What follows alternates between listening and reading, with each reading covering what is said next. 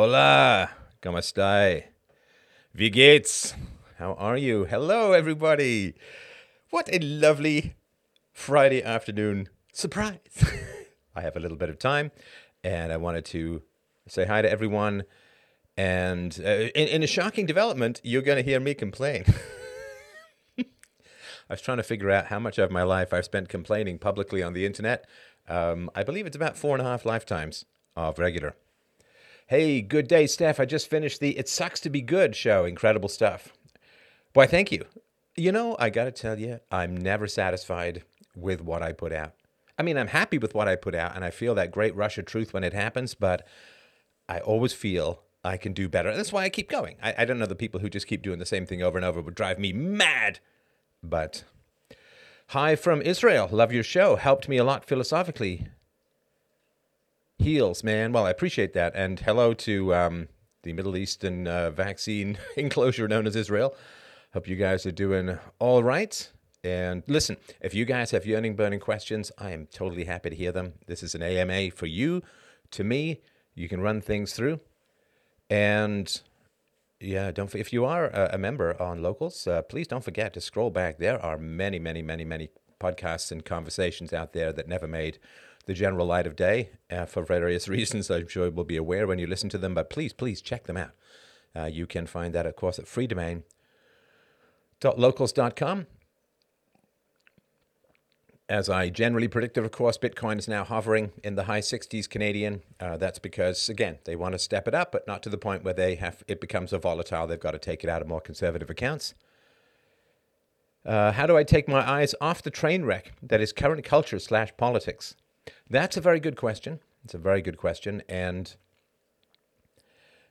it is a form of masochism and a very strong and potent form of masochism to imbibe horrors that you cannot change.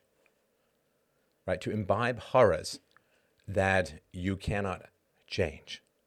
So if you're staring, and we don't have to go through the list. I mean, the list is a little different for everyone, right? But if you're going through oh, the, the, the feed and, and reading and this disaster and that disaster and this mess and that mess, if it spurs you into some kind of peaceful and rational action, okay, maybe, maybe, maybe, but you have to be really aware of whether you can or cannot change things.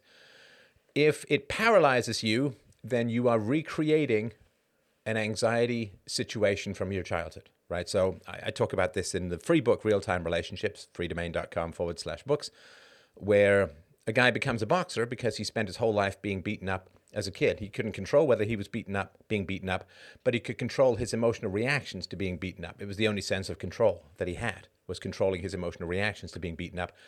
So then if he's not being beaten up, he feels out of control, which is why he becomes a boxer and spends his whole life in a physical fight.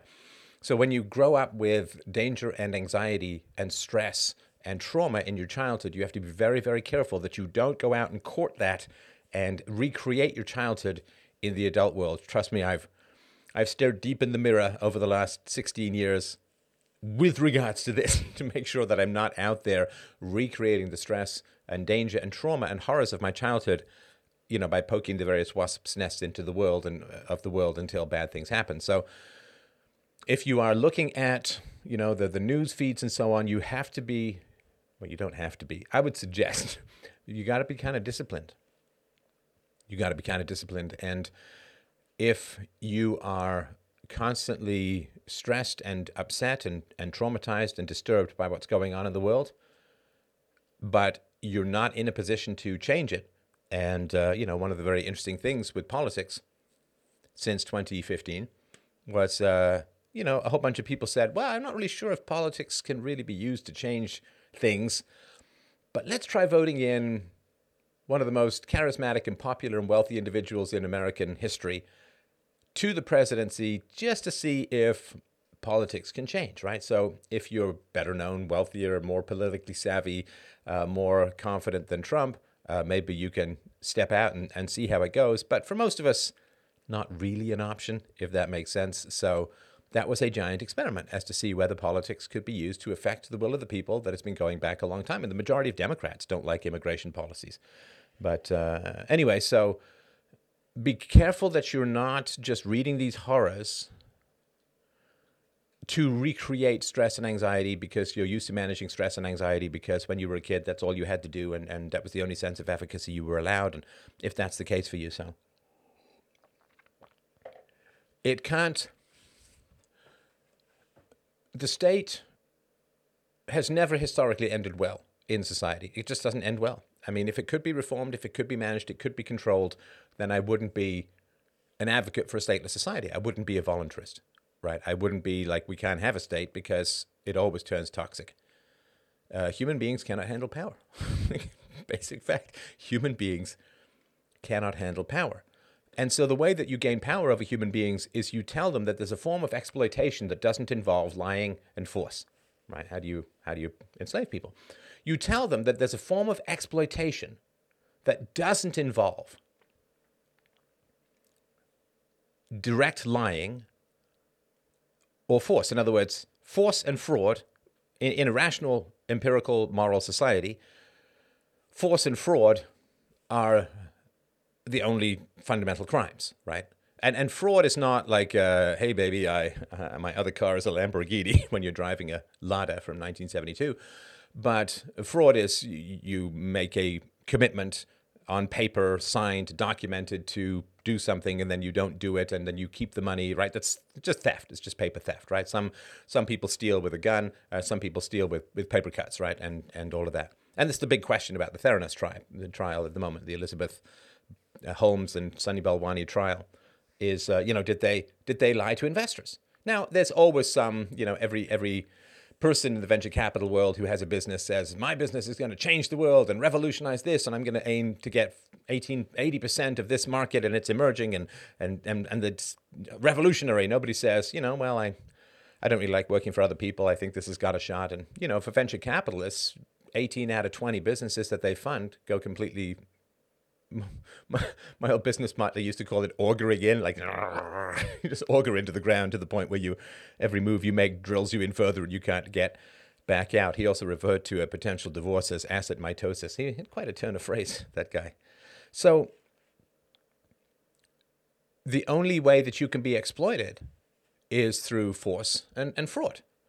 Right? Fraud is, of course, exploiting you because it is taking money from you for the provision of a service. That service is neither provided, neither is the the service is not provided, neither is the money returned. So it's just a way of stealing uh, from you. And uh, force, of course, is direct exploitation. Uh, if somebody puts a gun in your ribs and takes your wallet, then they've just exploited you, right? They've, they've taken your resources against your will. And so force and fraud are the only forms of exploitation. And the, the sole purpose of mostly leftists, but the sole purpose of leftists is to try to convince you that there's a form of exploitation other than FF, right? Force and fraud. That you are exploited if you are uh, underpaid. That you are exploited if you marry a guy and you end up not liking him or not respecting him, then somehow you, he owes you money and, and you've been exploited and so on.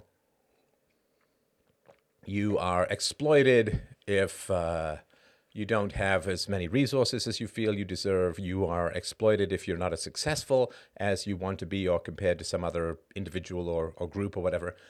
And so once you break this dam where exploitation becomes things you don't like rather than force or fraud, then you are in an infinity hellstorm of escalating whack a mole for all inequalities that, that create more inequalities until totalitarianism is achieved. So let's see here. Uh, what do we got here? Love your show. Thank you very much. Very nice. So yeah, take take your. I mean, look, you, you can't you can't fix the state, man. Like you, if we could fix the state, we would be fixing the state, right? It's like saying, can you fix slavery? Can you reform slavery? No, you can't reform slavery. Uh, you can only, um, well, it's an institution that needs to be, uh, people need to be talked out of, right? Same thing with the state. Uh, I have started pricing sex dolls. Well, there's your gift for you. I've started pricing sex dolls, but I feel like if I took that step, there's no turning back. If I'm going to do that, I at least want to know why. I've only had one long term relationship, age 32. A, that sounds like a call in. You can email me, call in at freedomain.com, A. And B, uh, don't do that, man. Please, please, I'm begging you, don't do that. Because if you start to uh, emotionally attach to a sex doll, right? Lars and the real girl, something like that. If you emotionally attach to a sex doll, then you will not retain, I think, the capacity to emotionally attach to a real life human being. And it will be an act of self hatred to emotionally or physically attach to a sex doll. Generally, try not to have sex with things you clean by putting through the washer dryer. Uh, it is, uh, I, I, get that. D- don't give up. Don't give up. And um, yeah, don't don't go that route, man. I, I get it's tempting, but you you're really cheating yourself. You're fooling yourself because you know you, you're you're taking advantage of the lizard reptile brain that can't differentiate between these things, and that is a very primitive part of your brain. And so much of modern life is stimulating the really primitive part of the brain, like pornography, video games, you name it. It's all just about stimulating the very primitive part of the brain, and it, it drags us down to the mere mammal, away from the angels and higher absolutes of our potentially perfect natures. So no, don't uh, don't do it, man. Uh, that will. Uh, and and then the other thing too, of course, is you will then carry a secret that will seal you off from others. Right? Uh, you try try not to be in possession of horrifying secrets or horrible secrets, so to speak, that will alienate you from decent people. You know, let's say you do meet a good woman, and, and then she says, "Oh, you know, I mean, have you had any relationships?" I mean, you obviously will have to completely bypass the sex doll process, right? And and you'll feel shame and, and self horror about that, and uh, just um, you know try the nofap and, and see see the nofap will give you courage to go out there and and hormones and testosterone to go out there and and me to go. So. Uh, we should have a prepper roundtable. Ah, there's so much information out there about prepping. I don't think it's uh, something that I need to, to add to. I mean, just do a search for it, right? I'm a mom to a three month old, and I must thank you for pushing me to start my family earlier than I was originally planning. My life feels so much more meaningful with my son than it did before, and I would have been crushed had I missed this. I'm forever grateful that I found your show. Mwah! That is fantastic. That is fantastic. so I got a I got an email. Somebody put a poll out on Twitter, and uh, apparently my Taylor Swift tweet was rated the the worst tweet in the history of Twitter, um, which I find hilarious. Of all the tweets I put out, I never would have thought. This is one where I said, "I can't believe Taylor Swift is looking turning 30. She looks so young. I hope she knows that 97% of uh, uh, 80% of her eggs or something are gone by now, and and uh, uh, 97% of her eggs will be gone by the time she's 40. I hope she thinks about having kids. She looks like she'd be really a fun mom. Nothing insulting, nothing negative, nothing. But people just, I mean, hit the roof. I know why. Of course, I know why. People hit the roof, in particular women, right? I mean, you, you ever, do you guys do any TikTok? Do you ever, I occasionally will dip in. Yeah, I'm curious, always curious what's going on in the world. And with TikTok, it just seems like there's an enormous number of well formed women doing fairly frantic dances while grinning like clowns sitting on a candle. And you get so much attention as a woman, as an attractive woman on the internet. I mean, you own the planet. I mean, you just you own the planet. Um, it's not Tinder and Pokemon. What is it? You both swipe to find monsters in your area, but no, it's an it's an attractive woman. Uh, you, you just you own the planet. You own the internet, and that's really heady. And when you're that attractive, your biology is saying to you, get the highest value possible man that you can. And that time is running out. Right? Time, time is running out. So that youthful beauty, that bloom, you know, the bloom has come off the rose, as the saying used to be. And, and that the woman, you know, they could pinch her cheeks like mad to make herself look like she's got the bloom of youth and so on. And so for a very attractive woman, you know that you can use your beauty to get a commitment from a man with a lot of high status man, right? An alpha male or whatever. But time's running out. Now, what society has done is basically, like they said, you could be fit and fat. Total lie. New studies have just come out. You cannot be fat and fit. Sorry. I mean, it was just a lie, right? uh, just preparing you for Wuhan. Uh, and the other is you say to women um, that there's no fertility window. You say there's no fertility window, and that way, what, what they'll never settle down. They'll keep scanning. Oh, there's no fertility window. Well, I, I can be beautiful into my 40s, into my 50s, and you can see some women, you know, like I mean, the Madonna stuff, that frozen faced mask doll. It looks like a kabuki clown. I can be hot into my blah blah blah. I can still have. It's like yeah, but you don't have. You can't have kids, right? So when you t- say to women, "There's no end to your fertility window," you get an entire culture, an entire society of narcissistic, attention-seeking females. And I'm not blaming the women. I'm just responding to the information that they have. And so modern society, and in many ways, the undermining and destruction of modern society, is entirely based on not telling women about the fertility window and, and hiding it from them. And if any woman regrets having children, oh, sorry, not having, if any woman regrets not having children, you, you never let that woman out in public again, right? You never will report on it. There's no songs about it, no movies about it, no novels about it, nothing. There's endless oh, you're so tired when you become a parent, and oh, the kids are so loud, and they just don't listen, and oh, they, you know, get up at night, and oh, I gotta pee, and they say silly things, and they embarrass me, uh, you know, all of this like downward drag, right? Just in depopulation, whatever it is that's going on.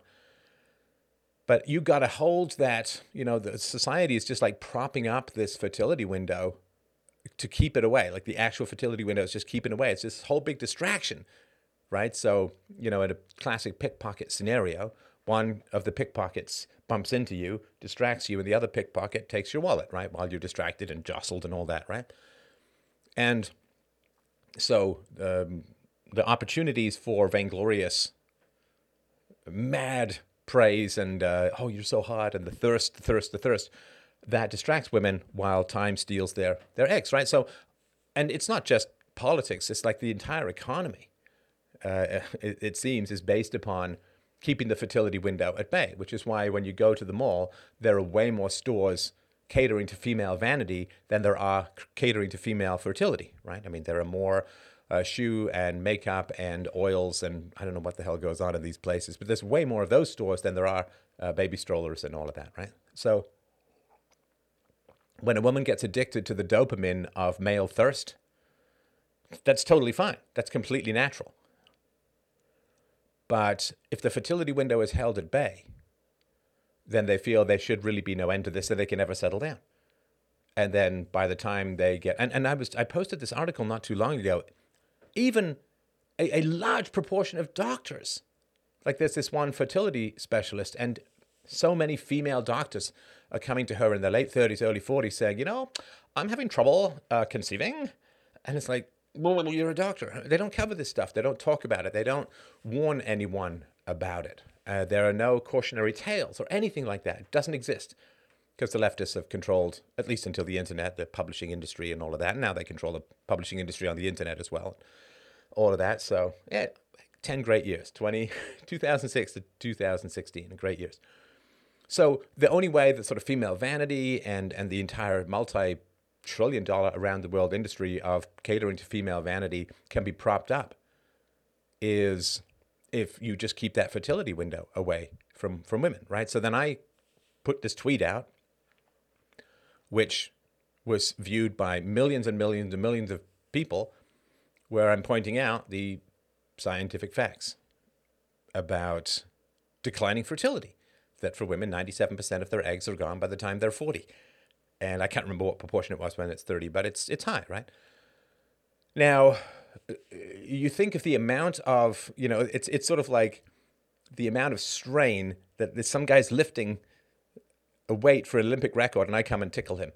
You know, he'd be really mad, right? So the, to keep this away from women, and then I come along and millions and millions of women mostly interacted with that post got to see this fertility window and it struck a chill in their heart of course, right? Because it's saying, look, everything that you have, you will pay for.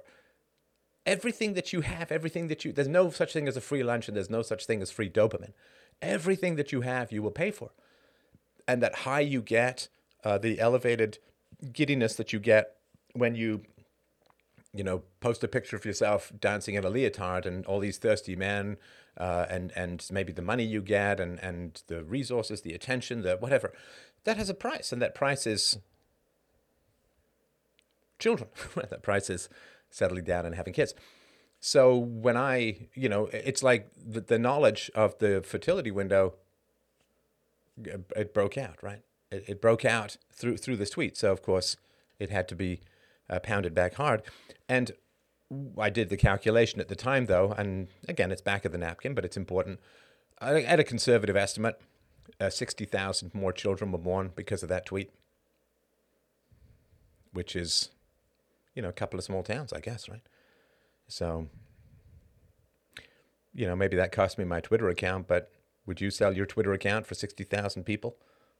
Yeah, to save, or in a sense, to save from non non uh, non existent sixty thousand people. Totally.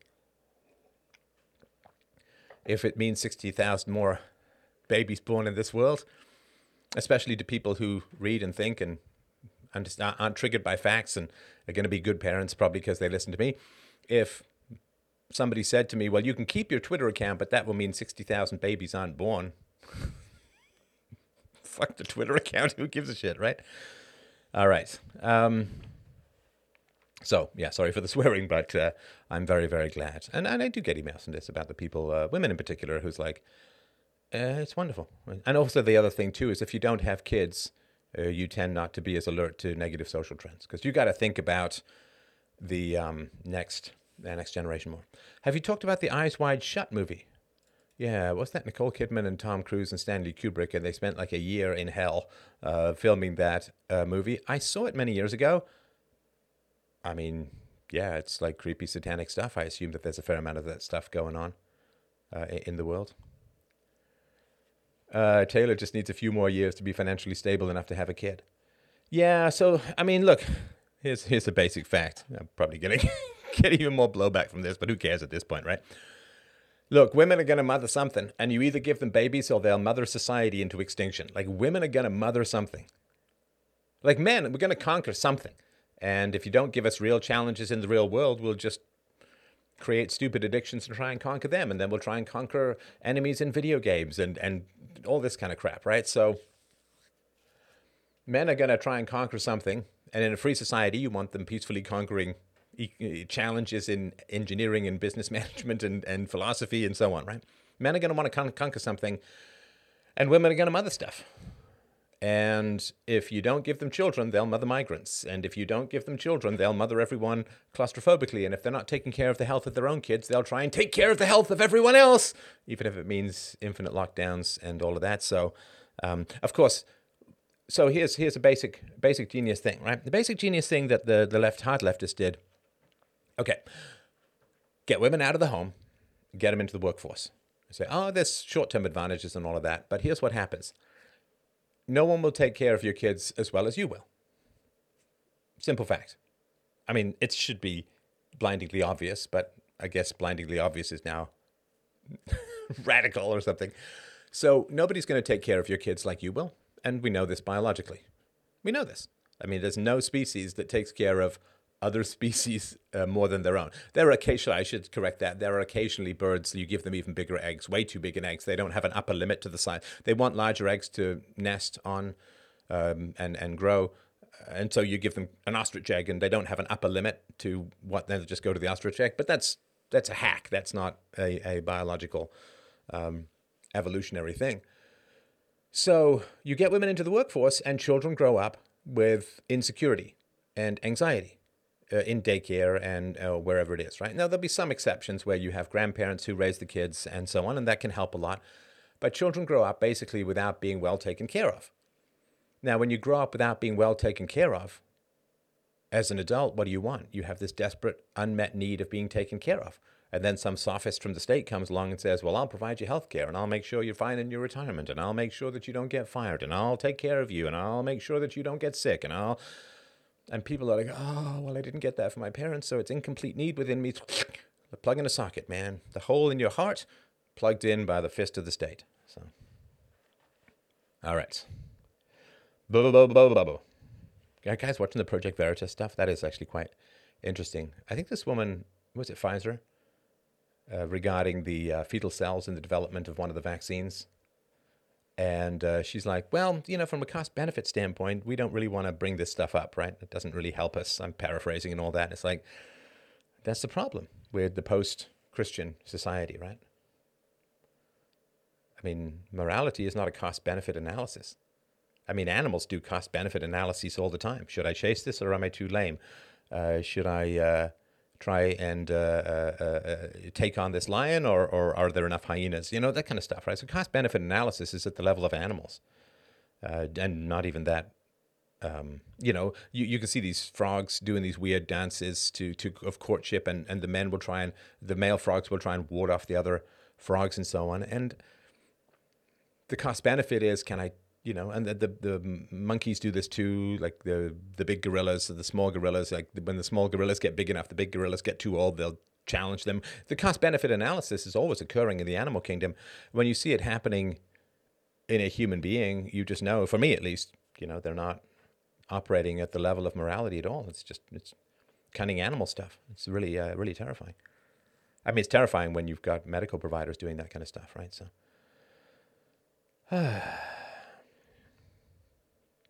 Uh, can we talk about your quote from the other day? You think it dwarfs you, but it's meant to elevate you. It stirred up such an epiphany for me, and I'd like to explore that further with you. I would like to as well, but you'll have to give me more context, I'm afraid. I just straight up don't want to do the social status, currency, gym, game hustle it takes to get to the point where some girls will actually be interested. It's a cost benefit analysis. Uh, you are with all due love and respect, and, and I mean this with great affection and, and positivity, a complete and total hypocrite. Sorry, man. You're just a complete and total hypocrite. And, and I did, I'm not saying consciously or anything like that. And I have my hypocrisies too, so I'm not like, you know, casting thunderbolts down from some vault of perfection. But do you want an attractive woman? Right? Do you want some, you know, fat, uh, smelly, bad teeth, unkempt, bad, you know, no hair. Like, do you, do you want an attractive woman? If you're honest, right? Of course you want an attractive woman. Of course you want an attract. You want a woman who takes care of herself. You want a woman who's healthy. You want a woman who's um, not too skinny. Uh, you want a woman who's got nice hair and clear eyes and nice features and and you know whatever hip to waist ratio is your particular drug of choice. So you want an attractive woman. Now that attractive woman is going to get going to have to go through a whole process of making sure her hygiene is up, making sure her teeth are kept clean, making sure she uses the right skincare products uh, so that she doesn't break out or get psoriasis or whatever. She's going to have to make sure she uses the right shampoo, and she's going to have to dress nicely, and she's going to have to work out, and she's going to have to put a lot of time and effort into becoming someone that you find attractive. Otherwise, you won't be interested in her. Two way street, brother. It's a two way street. If you want a woman to put the work in to make herself attractive to you, but you say, oh, I just can't be bothered to put the work in to keep my teeth white and my belly relatively slender and hair and skin shiny and glossy like a beaver pelt. I just, because it's so shallow. It's so, I want someone to just appreciate me for who I am deep down in my soul.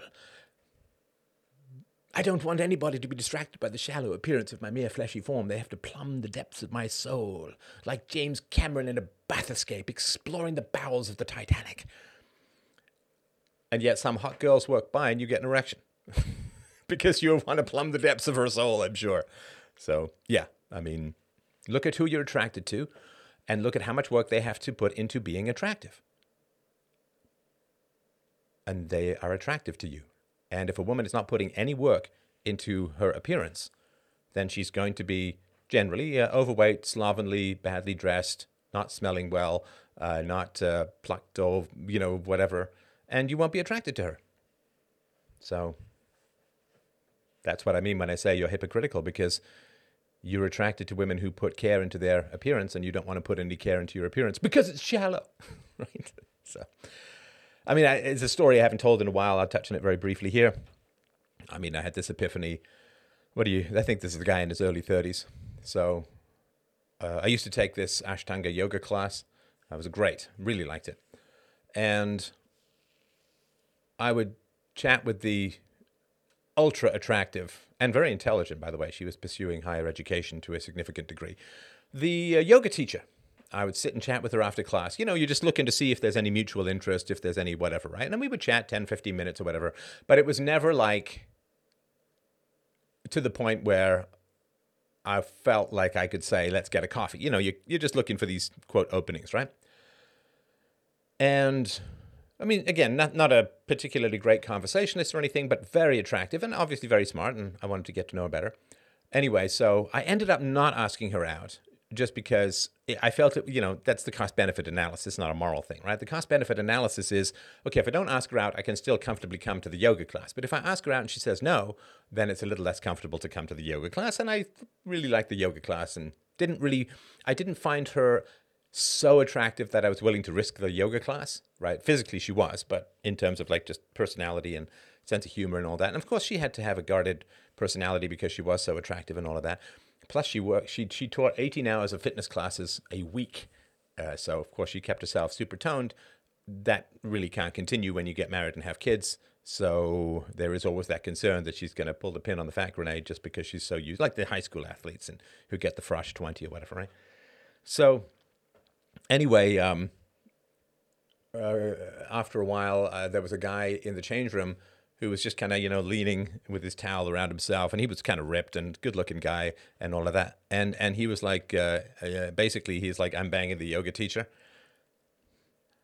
And I was like, oh, God, that's gross. Like, why would you, why would you so she could have just about any man she wants, and she chooses this guy who brags about having sex with her in the male locker room. Now, maybe it was a total lie, but I think he was a good looking guy enough that it probably was true. And then I was I was looking at him and he was more attractive than me. And I mean that's how good looking he was, people. I know. More attractive than me. Shocking. But and I remember thinking, ah, I can't believe she'd be so shallow to just go for this guy because he's super handsome. And then, of course, the little voice in my head was like, You're a hypocrite. I'm like, Satan? Always with the Satan. I'm like, Well, what are you talking about? it's like, Oh, yes. She's so shallow that she just chose someone based on looks. But why are you choosing her? I'm like, Oh, yeah. That's a good point. it's a good point. Oh, conscience of mine. I was really only choosing her because of her looks. And then I was upset that she was choosing a guy simply because of his looks. Hello, wiki wiki. So, yeah, just wanted to sort of point that out. All right. I mother cats. Oh, yeah, for sure. The cat industry doesn't want women to know about the fertility window. Of course, right? Message to all men lift weights, read philosophy, learn fixing and building stuff. Women will find you attractive. Throw away the black pill and do the work. Yeah, I think that's, a, that's pretty good advice. Pretty good advice. Uh, sorry, I'm just catching up on the comments here. Boom. If you want to survive the end of the world with a bunch of base preppers, there's a bunch of single guys in our prepper community in Panama. Uh, he's talking about the country, I assume, not the Van Halen album. All right. I caught some of a Steven Crowder live stream the other day. He said it's important to treat kids like normal people, i.e., no baby talk, have real conversations, don't abuse. Then contradicted the statement by saying spanking is okay. Oh, really? Oh, that's. That's sad. That's sad. He's actually wrong in two ways there. So you don't. So you, babies need baby talk. Babies need baby talk to learn phonemes, to learn morphemes, to learn all, you know, all the various components of speech. English is a particularly sung language. You don't speak in a monotone. I remember taking a course in linguistics uh, back in college, and we would listen to the way that this English is a sung language. And I always remember the. Uh, this this fruity old English guy was what a marvelous old steam engine. what a marvelous old steam engine. it's like, yeah, we are an opera. Everything is uh, a Broadway play for us, a Broadway musical. So yeah, ba- babies do need high voices. They need oh because they, they, respond to higher voices because they're around females more, uh, tr- evolutionarily speaking. You, they do need exaggerated speech. In the same way that when you're learning a foreign language, you learn it slowed down, right? Guten Morgen, or when I was learning German, uh, uh, Peter geht an den See. Peter goes to the sea. Ich uge, ich über Geige. I practice my violin. Uh, you, you do, and, and Rudir Gourmet, Rudir Gourmet as an eraser. And so when you're learning a language, you don't listen to people speaking in an excited and fast way. You have to have it slowed down and exaggerated. And so babies need baby talk because that's how they learn the details of the language. If you speak to them in a regular, normal tone of voice, they won't be able to break apart the language in their consciousness enough to reassemble it at a faster rate later. So whenever you're learning stuff, you know, you're learning a golf swing, you learn it really slowly. Same thing with a tennis swing. You, you get all this. You have to learn it slowly. So you need sing-song language for babies so that they learn language better. So he's wrong about the no baby talk. Have real conversations. But that's not there's no philosophical content to that. You have age appropriate conversations. What is a real conversation? You know, your boss yells at you at work and then you go home to your 3-year-old and tell them all about it. That's hey man, I'm just having a real conversation. It's like no, you're exploiting the child as an emotional tampon. You you you you blowing steam off to a trapped audience that can't give you any kind of objective or honest feedback. So I don't know, have real conversations. Again, I know you're paraphrasing him, but I don't know what that means with regards to kids. Don't abuse. So yeah, treat kids like normal people. He's wrong. They're not normal people. They're children. Um, no, normal people uh, don't don't pee and poo themselves. No, normal people uh, don't breastfeed. right. So they're not normal people. They're babies, toddlers, and children. Um, he, you do need baby talk. I don't know what real conversations mean because you have to have age appropriate conversations. Don't abuse, but then spanking is okay. Yeah. See, I mean, this is one of the problems, and I don't mean to refer to Steven Crowder in this way, um, but are you willing to challenge your audience? Really challenge your audience, right? Are you willing to challenge your audience? It's the big question. Like, why are you guys here? because I think you know that I respect you enough, just as you respect me enough, to give you honest feedback, right? So I gave honest feedback to the guy who was thinking of banging a big Barbie. Uh, I give honest feedback to the guy who doesn't want to make himself attractive. Uh, and it doesn't mean I'm right. It just means that this is my sort of honest feedback. So I have a wonderful, fantastic audience. I love you guys enormously because we can actually have these honest and frank conversations. And you know that I'm willing to burn every public aspect of myself to the ground in order to hang on to the truth. Because I'm not aiming for popularity in the here and now. I'm aiming that philosophy that I can vocalize has relevance 500 years, 1,000 years, 5,000 years from now. Absolutely. My business plan is 500 years at a minimum. Now, when your business plan is 500 years at a minimum, then if say somebody says, well, you know, what you're doing might threaten your social media accounts, it's like, pff, I'm not saying it was fun, but it's not really a choice that's tempting to me at all. I mean, philosophers have had to sacrifice infinitely more than me in the past. And so if somebody says, oh, you know, you start talking about that fertility window, you're really going to piss people off. It's like, okay, but there's 60,000 people alive who wouldn't otherwise be alive. Isn't that a pretty good thing? I mean, if you were a doctor who safely saved 60,000 lives, wouldn't you consider that a pretty, pretty good career move? Yeah, and if it, oh well, but to save those sixty thousand lives, you might have to give up your Twitter account. It's like yeah, every day and twice on Sundays. So, um, with with Steven Crowder, I don't know him. I mean, I did a couple of shows with him um, years ago. I mean, he, you know, I think like most people, he just kind of skated past my deplatforming. Again, I don't. Everybody's got their different business plan. I think he's trying to have relevance in the here and now, which it's fine. You know, it's no biggie. Everybody's got their guide on where they want to look. And I've always wanted to look as, as far, you know, courage comes from the longevity of your vision and no other place. And so the more they can get you to shorten your vision and shorten your plans, the less courage you will have. That's why everyone's trying to drag you down directly into the here and now, right? Oh, this bad thing happened. Respond to that. It's like, but if you extend your vision like, what is the good that you want to do in this world? the farther you extend your vision, the more courage you're going to have. Of course, right? If you live in the tropics and there's food dropping off every tree, you just eat whenever you're hungry. You don't have to store anything. You don't have to sacrifice. You don't have to make jams and pickles or anything like that. You, you don't really have to evolve that much, so to speak, right? But you live in a temperate to cold climate, sort of Germany north, maybe, right? And what happens? Well, you got a, you got a long winter where it's hard to get food. And so you have to deny yourself.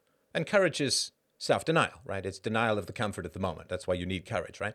So the longer your vision is of the good that you want to accomplish, which is why I talked about having kids makes you more courageous.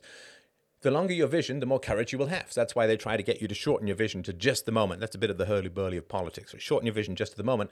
It, it automatically diminishes your courage. And so, because I'm looking not at am I popular in the here and now, but will I help shepherd philosophy to help the world for the next few thousand years?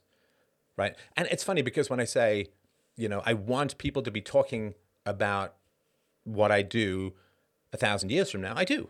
Uh, of course, right? It's not up to me whether that happens, but I'm certainly doing everything I can to help it to happen.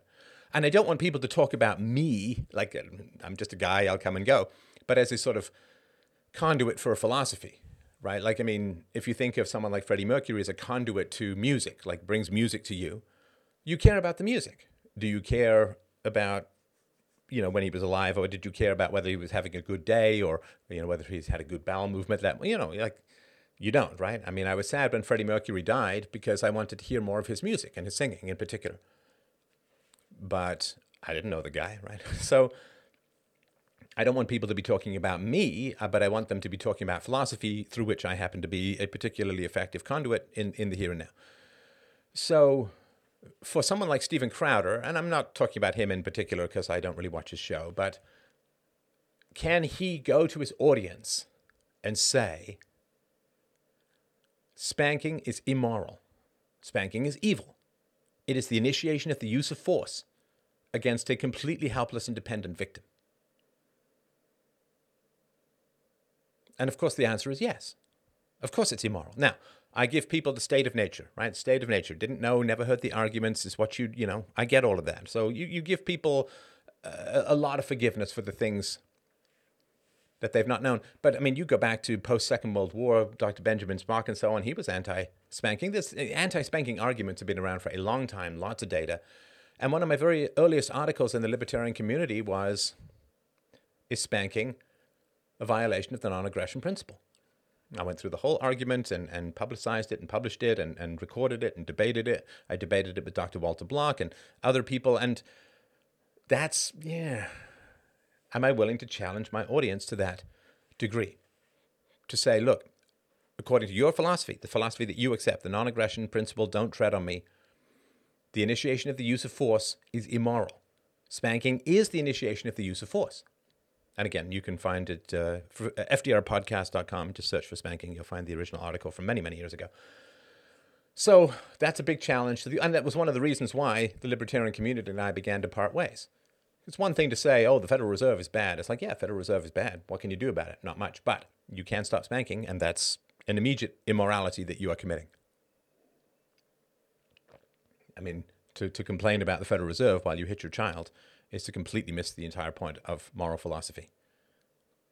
Right? That means that you, you're only going to apply morality to situations you have no control over, and you refuse to apply morality to situations in which you have total control. Total control. It's like buying a car that you can only drive when it's jacked up and the wheels don't touch the ground. Would, would you buy a car? Well, you can buy this car, it runs beautifully, but you can never actually have the rubber meet the road. You can never, ever put it on the ground. You would never buy that car. But that's what it, when people are like, oh, but the Joe Biden and the immigration policy and the wall and the Federal Reserve and the, right? You can't do anything about those things. Really. I mean, individually, right? So that's where you put your moral outrage. And if the conservatives, the libertarians, the voluntarists, uh, the, the rightists, if they had focused, as I strongly, emphatically, and repeatedly urged 15, 16 years ago, if they had focused on the non aggression principle, the application of the non aggression principle at home, in the mirror, with your children, then you would have an entirely different society. We would have now kids who would be almost old enough to drive or old enough to drive who would, you know, as my daughter said in the podcast, she said, didn't say or tell her to say this, she's never said it before, but she said, I'm the least abused person on the planet. Okay, and I think she's an admirable and wonderful human being who's never been yelled at, never been hit, never been punished. We could have tens of millions or hundreds of millions of wonderful examples of the effects of the non aggression principle. You understand? People aren't going to take our recipe without tasting the dish. They're not. They're not. And if we want to show people that the non aggression principle works, railing against the Fed is completely pointless and it's safe. Railing against the Fed never tests you yourself morally. It's just like shaking your fist at a cloud. Cloud doesn't care. Maybe you feel like you're doing something, but you're not. And this is arguments I've made for many, many years that if we want to show people that the non aggression principle works, then we need to first live it ourselves and we need to give them examples of how amazingly powerful the non aggression principle is. And the first place we can do that is in our families. We refuse to accept abuse and violence and aggression from other people, no matter how close they are, no matter if they said they raised us or pretended to raise us or did raise us. We do not accept violations of the non-aggression principle verbally. And you know most people just get yelled at by their parents or insulted by their parents or ignored by their parents when they're adults right? But we don't accept people who violated the non-aggression principle in our lives and refuse to apologize for it or acknowledge it if they beat us as, as kids or whatever right? So yeah we, we live the non-aggression principle in our personal lives my the, very beginning if this didn't come out of nowhere the very first tagline when i first created my very first website in microsoft publisher i think it was the logic of personal and political liberty. The personal comes first. You must manifest your values in your personal life before accept, asking people to accept it in the abstract realm of currency creation. Come on. Of course. Of course, like it's like if you're 200 pounds, I don't know what the measure is these days. Let's say you're 100 pounds overweight, and all you do is is rail against a guy who's 500 pounds overweight in another country. You say, I've got the best diet. I know exactly. It's like, well, then if you have the best diet, why are you overweight? Don't tell me to accept a value that you yourself are not practicing. This is hypocrisy 101, right? You, you cannot ever expect anybody else to accept a radical value that you yourself are not practicing. Would you accept an argument for abolitionism from a guy who owned a thousand slaves? Of course not. Would you read a diet book written by a guy who's fat? Would I tell you having hair on your head is the most wonderful thing in the world and I have a surefire way of growing hair on your head? Would you listen to me? No, you would just think it was like a bad joke. You must live your values before you can even remotely think of transferring them to other people. You must, if you care about your values. Otherwise, it's all just, nah, nah, nah, just a bunch of ducks in a pond quacking away. And if you most want to apply your values to the areas where you have absolutely zero effect and you recoil from applying your values to the area in which you have the most power and control, all you are doing is you are broadcasting to your entire audience that you really don't believe in these values. It's it's a gig. It's like, uh, oh, I found a niche market. I, I talk about this stuff and and and people support me and, and and I get advertising dollars or whatever it is, right? But all you're doing is leading other people away from the greatest treasure of life, which is active morality in the sphere you can control. You're saying, oh, let, us let's, let's focus on George Floyd, and uh, let, let's focus on the Federal Reserve, and let's focus on immigration, and let's focus on the Haitians. And you are leading people away from the actual transmission of values which is showing how great it is when you live them. You know, I came from a violent and abusive history. I've been incredibly joyfully married for uh, 20 years. 20 years. I was on a walk from, with my wife this morning, and um, she was talking about someone oh, the, who said, "Oh, I'm un, I'm I'm unhappy in my marriage at the moment," and I'm like, you know what? I said, I've never been unhappy in my marriage. I've never, I've never been unhappy. It doesn't mean we've never had any conflict, right? But I've never been unhappy in my marriage. I came from being violently abused and and beaten up and and physically damaged to the point where I had to go limp because I was afraid of permanent brain damage, to being a completely peaceful parent. It's living your values. It's living your values. So, again, no disrespect to Steven Crowder. I mean, he's, you know, he's a funny guy, and, and I have some sympathy for, of course, for his health issues and so on. But when he says spanking is okay, he's just saying, okay, well, I want a small government. Why? Because taxation is theft. And, and I don't know what his arguments are, but I assume as a conservative, uh, he wants a small government. Okay. Because uh, uh, violence is bad. It's a bad way to organize society and, and so on, right? But, but we should treat children as people. It's like, okay, what level of cognitive dissonance do you have to have to the point where you say you should treat children as people and hit them? I mean, that's vile. And now, maybe he's just not put these particular wires together, but it's kind of his job to do that, isn't it? You know, if you go to the doctor and you say, he says, oh, well, you know, I haven't read a medical journal or taken any training in new techniques in the last 20 years. It's like, well, isn't that kind of your job?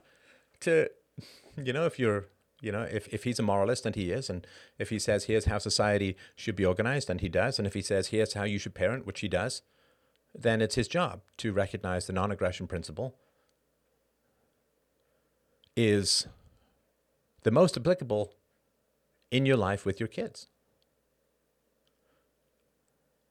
That, that's, the, that's the place you can exercise it the most. All the time, every day. You can exercise the non aggression principle with your children every day, all the time, and you will never, ever get in trouble for it. Never because it's not illegal to not hit your kids, right? You, you won't get uh, kicked off social media for not hitting your kids. So with Steven Crowder, again, I, am not going to pretend to read his mind. I don't know. I, I can't possibly tell. But I would imagine a scenario that would somewhat fit is what happens to his audience if he says spanking is immoral.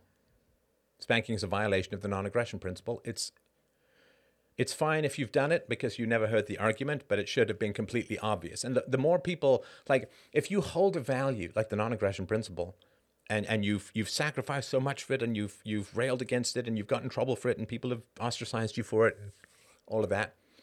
And you've hit your kids. You understand what a tangled hellscape of internal self-contradiction is going to be exposed if someone switches the light on and says oh you're into the non-aggression principle why'd you hit your kids?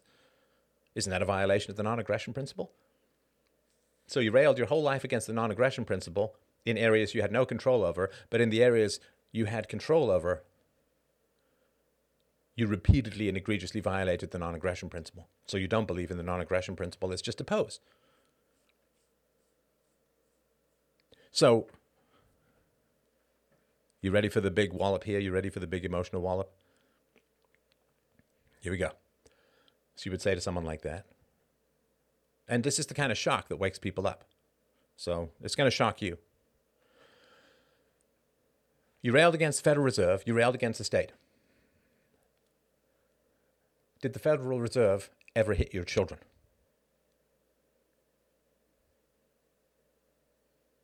You rail against fiat currency. Did fiat currency, or the people who enact it, ever hit your children? Rail against Congress. Did any congressman or congresswoman ever hit your children? No? Then, with regards to your children, you're the most evil person. Right? Because you can rail against central banking, and they'll be like, well, central banking didn't hit me. Taxation didn't hit me. Biden didn't hit me. Might have groped someone I knew, but he didn't hit me. So you're railing against the evils of those who violate the non aggression principle. but your children can't possibly see that principle because you have violated it and you rail against people who've never violated against your children in that way.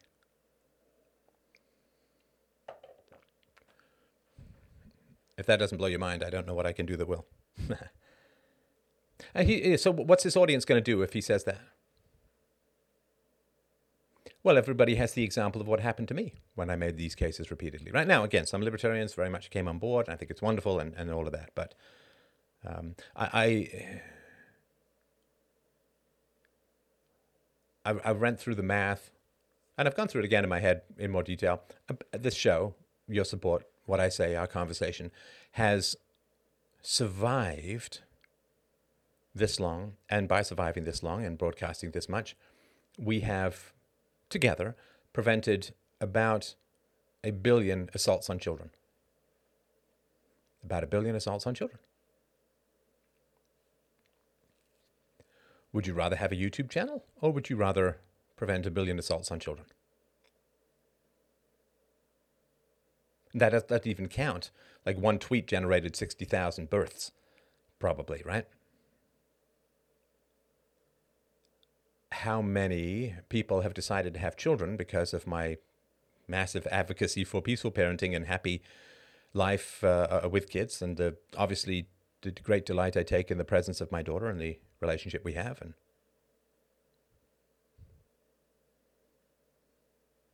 hundreds of thousands of people are alive because of what we have done together. And I think they're probably some of the best people because they're raised by people who care, who listen to this show. And this is why I do get these emails like, well, how are you doing with the deplatforming? It's like, this show has given life to hundreds of thousands of people, literal life prevented a billion assaults upon children. You can take my social media presence and stick it where the sun don't shine to achieve that. I could care less. Honestly, I could care less. Somebody says you were talking about why you shouldn't try to change people, which was also incredibly profound. And then someone started making stupid jokes. And you said, in reference to what you were talking about, you think it dwarfs you, but it's meant to elevate you. Right. So when a principle comes along, right, and and I just gave you guys like incredibly brain charged stuff, right? So if if there are people out there who in the community who rail against violations of the non-aggression principle, but are aggressive towards their children, and that includes verbal abuse. Verbal abuse is incredibly destructive to a child. Verbal abuse is not a violation of the non-aggression principle as an adult because you choose to be there. You can choose to leave that relationship. You get a boss who yells at you and calls you a stupid jerk or whatever you can quit the job. But you can't quit being someone's kid. And it shapes your brain, right? It really shapes your brain. One of the things I read in a book many, many, many, many years ago, decades ago, uh, in my 20s. And uh, the book made the, it was an amazing book. I wish I could remember it. Um, it was, if anybody remembers it, uh, on the back of the book, I remember it was a book about child abuse, and on the back of the book in red letters, streaky, bloody red letters, it was like, how do, how do we make it stop? Or how can I make it stop? Or how can it stop? Or something like that. Anyway, the woman who wrote it said that child abuse is in many ways worse than war trauma because war trauma impacts upon an already adult personality, whereas child abuse shapes the personality of the child. So, verbal abuse is a violation of the non aggression principle when you have a trapped audience in the same way that if you lock someone in your basement and brainwash them, that brainwashing is a violation of the non aggression principle because they can't leave. Whereas if somebody's just saying something you disagree with, you can walk away, turn it off, ignore it, whatever, right? So, so when you come in contact with a giant principle that could really change your life, and I've given you at least three over the course of this uh, conversation, which I have to stop soon, but if you get a giant principle in your life, you can either feel that diminishes you that principle is so huge, it dwarfs me. Like that old Yes song, The Order of the Universe. My God. You can either look at the universe and say, oh my God, I feel so tiny.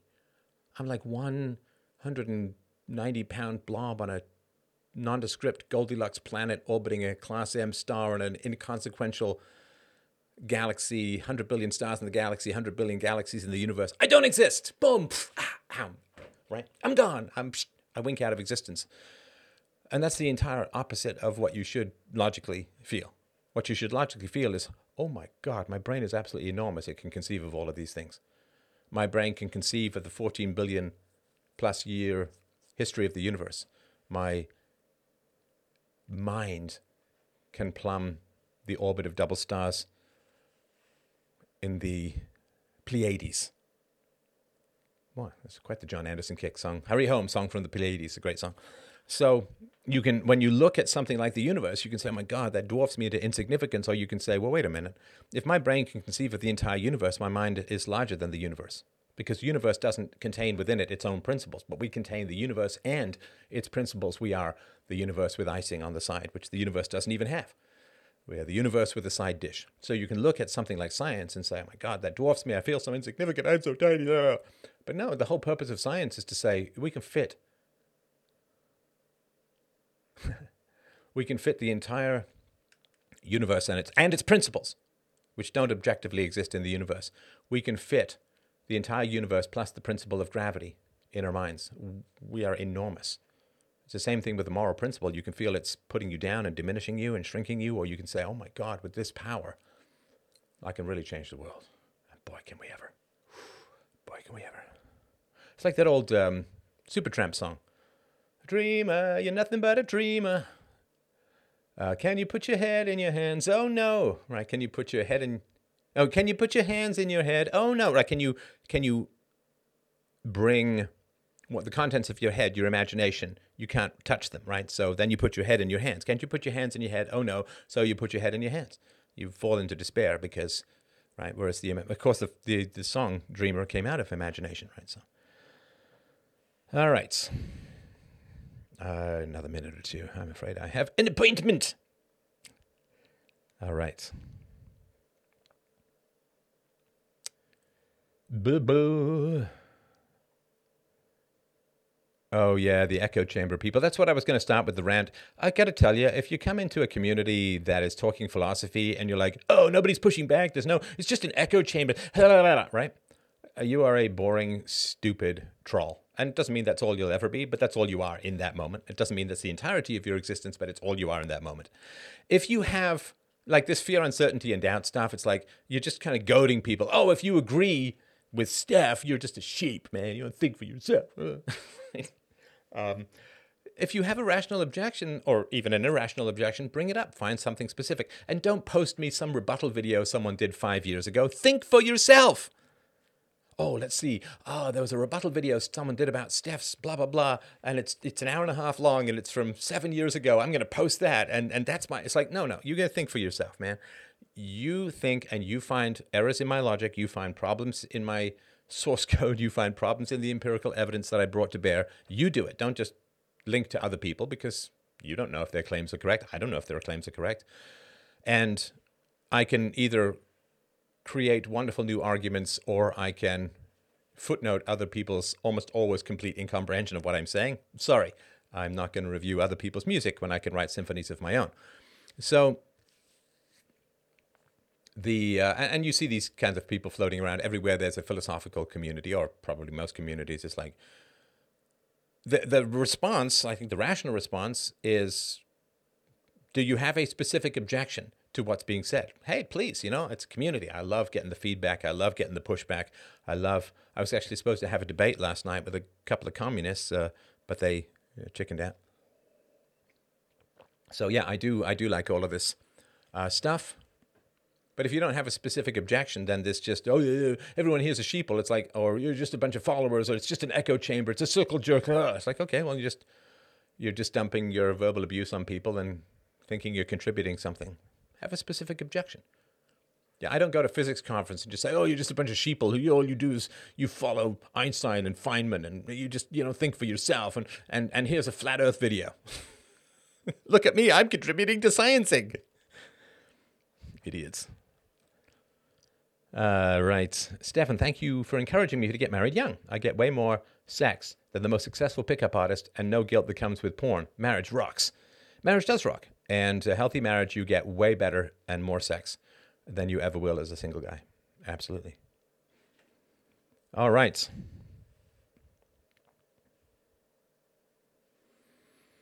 Um, wonder what Crowder's take on circumcision is the exact same as his subscribers.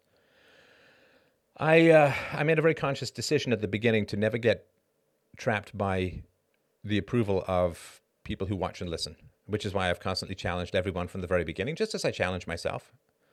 And I can almost always tell the people who've become trapped by their audience. And they won't. Um, they won't uh, last. They won't last. Uh, Steph, you've made a big difference in my life. I listen nearly every day. I always get a benefit from you, no matter the topic. Thank you. Well, mwah, thank you very much. That is lovely to hear. I really, really appreciate that. All right, another two minutes. The link to Stefan's book about moral philosophy and the non aggression principle. So, uh, uh, freedomain.com, of course, you can go there. Freedomain.com forward slash books. Don't forget, almost novel. Almost novel. You can now get the uh, ebook version as well as the audiobook version, but the audiobook version is much better. Boom. Um, Steven Crowder is a clown. I wouldn't say that. No, he's a very smart guy and um, very creative. Um, I've never been much for his comedy, but he is a very smart and creative guy. So I wouldn't say that he's a clown at all. He's also responsible for his employees. Well, you can't be, you know, you can't do that either. I mean, you can, but it just means that. So if if you pander to an audience, then you can grow your organization to the point where you have a lot of employees. But that's as a result of you know not you not challenging your audience. I need to be fired on a regular basis. I need people to storm out and maybe come back, like on a regular basis. I need people to rage quit what it is that I'm doing and what it is that I'm saying. If it's any consolation, it happens to me at times as well. So Let's see here. Literally blew my mind, Steph. You were right. Oh, I I appreciate that. Thank you. Thank you. All right.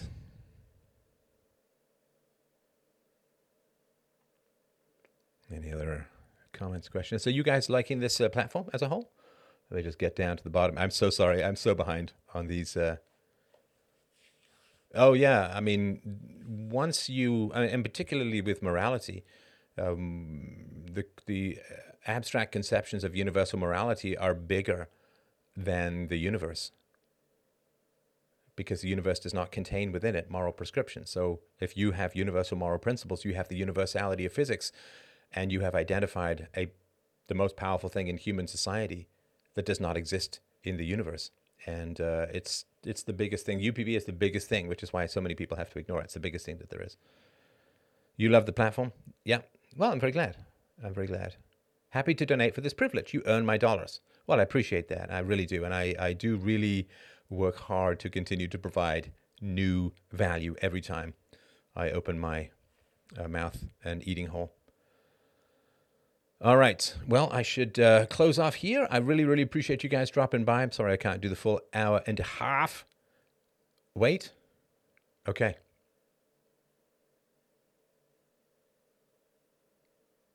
Go ahead. How fast can you type? and don't forget, if you want to call in show, call in at freedomain.com. Okay, I'm sorry, you're going to have to type faster than that, my friend. Thank you, Steph. Love you, making a big difference in my life. Thank you so much.